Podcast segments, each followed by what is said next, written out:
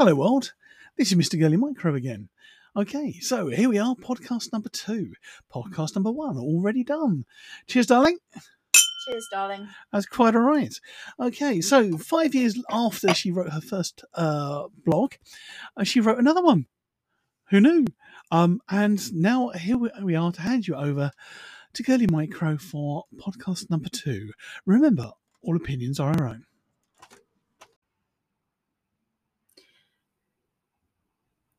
This blog post was published on the 11th of October 2020 and called Why Have I Waited Five Years?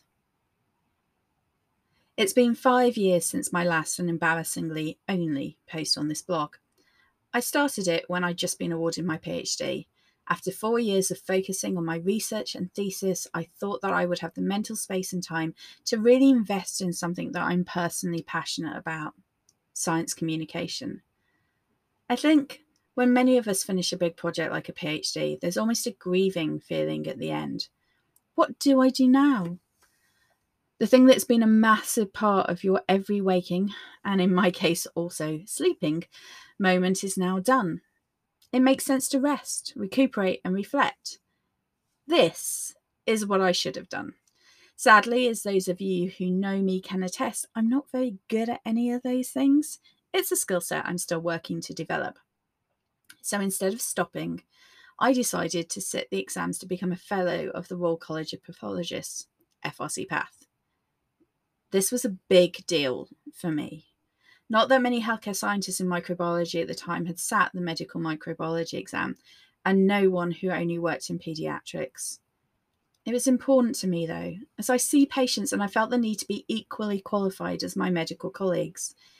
It was the final step to getting on the higher specialist scientific register and being eligible to apply for a consultant healthcare scientist post. So I started to prepare for the Great British Bake Off for professional exams, but without the comfort of cake. Four days, 30 hours of exams with lab and written sections. If I thought the PhD was tricky, FRC Path was just another level. Five years ago, I posted on Facebook on the 30th of September 2015. Dr. Elaine Cloutman Green is feeling drained.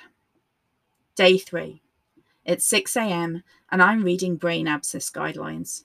I'm exhausted, I feel sick, and I really want to go home. It's been so much harder than I had dreamed, and I have cocked up on so many things.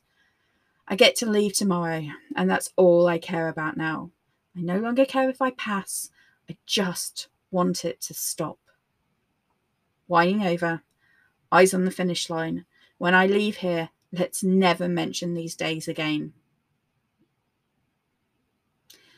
Sometimes you have to face the failure and difficulties head on to come out stronger. Fortunately for me, I came through the other side and was gobsmacked in 2015 to find out that I had passed. 2016, you say, but that's still years ago, so why nothing since then? At the same time as recovering from FRC PATH exams, I decided to apply for an NIHR, so that's the National Institute of Health Research, big funding for health research in the UK, clinical lectureship. I know, I've got a problem, right? From 2016 to 2019, I've been beavering away on my clinical academic career as part of an NIHR ICA fellowship. More on that and what a clinical academic is will be posted on a separate blog in a bit. After an intense five years with a lot of highs and some level of stress, I'm back. I promise to not make you wait five years for another post. In case it's useful though, here are some things I learnt in those five years. Learn to rest, regenerate, and reflect. These skills are undervalued. Sometimes you have to face your fears in order to thrive. In my case, I have a massive fear of failure. And finally, you are capable of anything you can dream of if you work hard enough. Dream big and aim high. All opinions in this blog are my own.